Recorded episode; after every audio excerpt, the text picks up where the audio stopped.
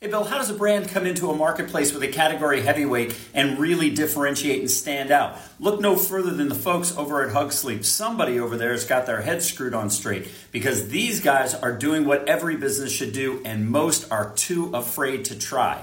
This brand comes into a category that's got a massive giant in place. The Snuggie brand is like half a billion dollars. It has all kinds of recognition, etc.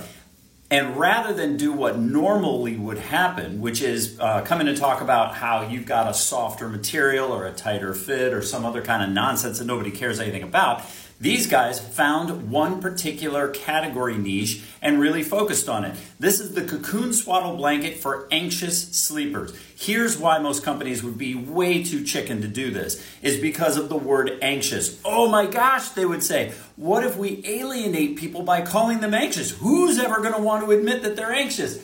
Guess what? Lots of people are anxious. There's nothing wrong with that this brand is using its head because it's coming in and it's saying, hey, if you identify as a person that could use a hug, we're the group for you. And if you compare them to what's going on with Snuggie, this is why I think it's going to work well for them.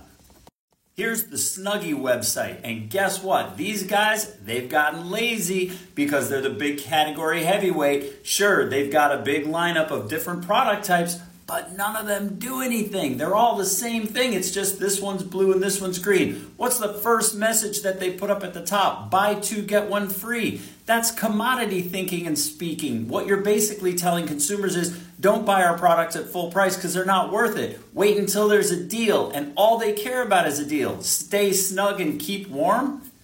Duh, obviously. What else do you do for me? Why else would I put something on if it wasn't for that purpose?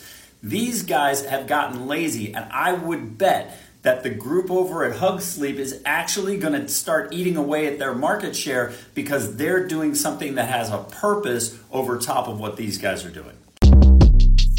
Shortcast Club